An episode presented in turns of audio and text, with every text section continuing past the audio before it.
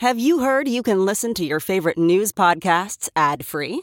Good news! With Amazon Music, you have access to the largest catalog of ad free top podcasts included with your Prime membership. To start listening, download the Amazon Music app for free or go to amazon.com slash ad free news podcasts. That's amazon.com slash ad free news podcasts to catch up on the latest episodes without the ads.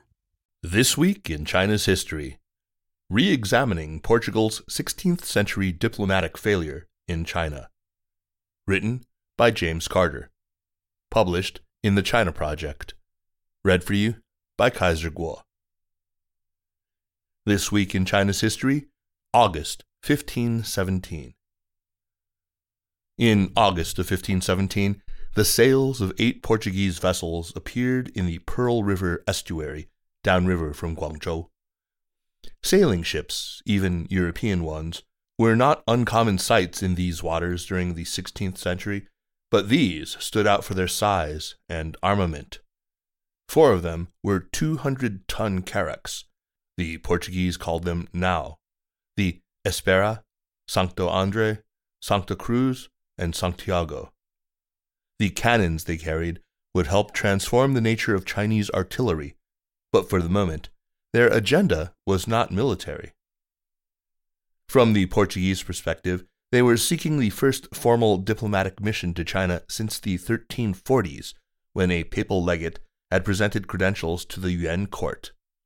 By many measures, this was the first European mission to China of the modern era, a possibly momentous occasion, a bridging of East and West, on par with Marco Polo, the Silk Road, or, later, Nixon. Yet these Iberian diplomats have been largely forgotten. Even the Macartney mission, which is far from a household name, is a staple of Chinese history curricula. The story of this failed mission offers insights about the challenges of diplomacy not only in the early modern era, but in our own as well. But the explanation for why it ended the way it did may be unexpected. The demise of the embassy came in 1521 when the Ming expelled the Portuguese at the Battle of Tunmen. I wrote about this episode already, focusing on the transfer of technology and the relative capabilities of the two sides.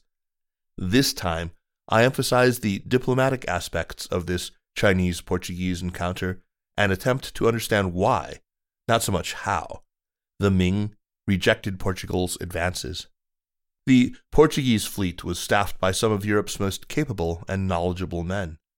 Fernão Paes de Andrade, who commanded the fleet, had extensive experience in the Portuguese colonies in Southeast Asia, serving in India and playing a key role in the conquest of Malacca in 1511.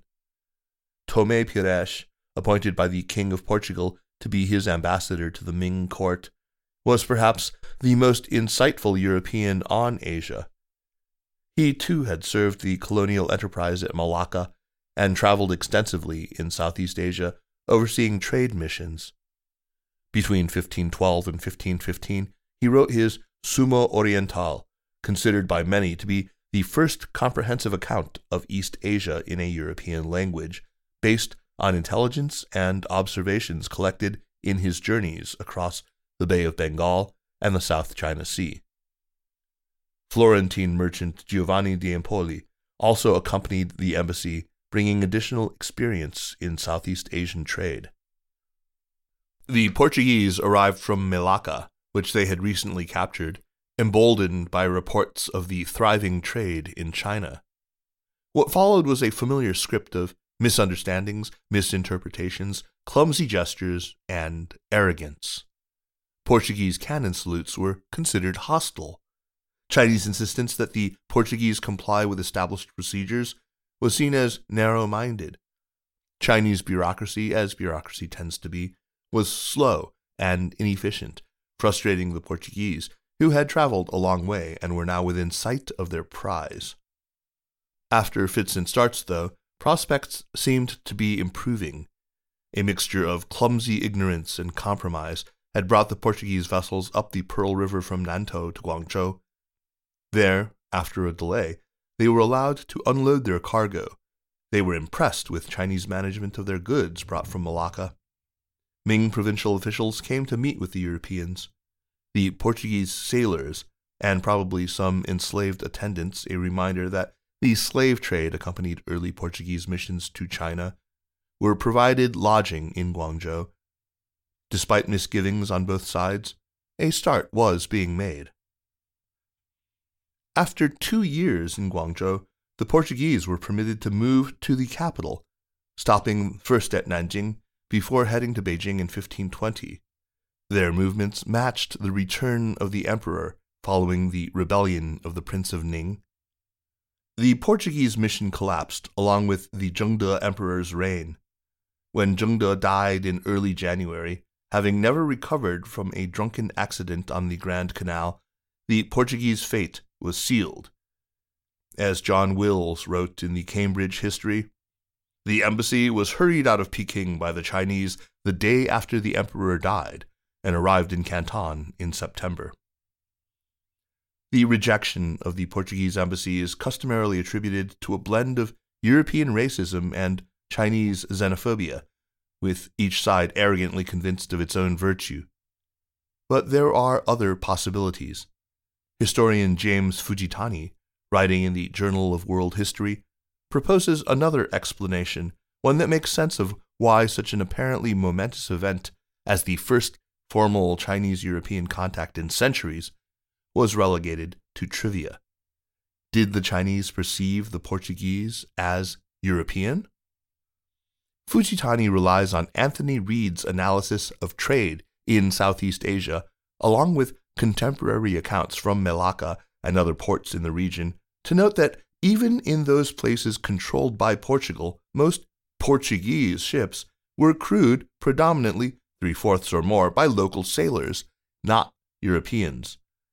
The flotilla that arrived in the Pearl River Delta in 1517 included the intimidating Portuguese carracks, but also Chinese junks, some of them commanded by overseas Chinese in the employ of the Portuguese. Moreover, witnesses to the Portuguese mission saw them not as exotic outlanders, but typical of the mix of peoples, primarily from Southeast Asia, that typified Guangzhou. Fujitani quotes a young man named Wang Xiwen, who described the visitors as anonymously blended in and thrust into the city, and described the Portuguese ships as just several among many foreign vessels. Another observer mistook the Portuguese for their Muslim interpreters. For these and other reasons, including the established fact that the visitors had arrived from Malacca, the Ming court concluded that the Portuguese had come not from Europe, but Southeast Asia. If this is so, if the Portuguese were seen as a normal part of the South China Sea trading network, why were they evicted from the capital and forbidden to return? The problem, Fujitani argues, was not that the Portuguese represented something new and threatening, but something old and intractable piracy. All the accusations against the Portuguese that they maintained fortresses in defiance of local laws, that they took captives and enslaved them, that they appropriated trade routes and took what they pleased, simply made the point. As Fujitani put it, for the Chinese officials, the Portuguese did not represent an entirely strange, unfamiliar force, but rather a new variation on an old theme of piracy. When the official He persuaded the court to banish the Portuguese, he did so not out of xenophobia, but as part of a centuries long attempt to regain control over coastal trade. The Europeans felt they were singled out. The truth may have been that the problem was they blended in with the dozens of other peoples trying to trade in Guangzhou. Viewed from the perspective of Europe, this was a singular event, the rejection of European overtures to bridge East and West. But from the Chinese perspective, it was just another local power trying to join in the Chinese maritime economy, but refusing to wait their turn. This Week in China's History is a weekly column.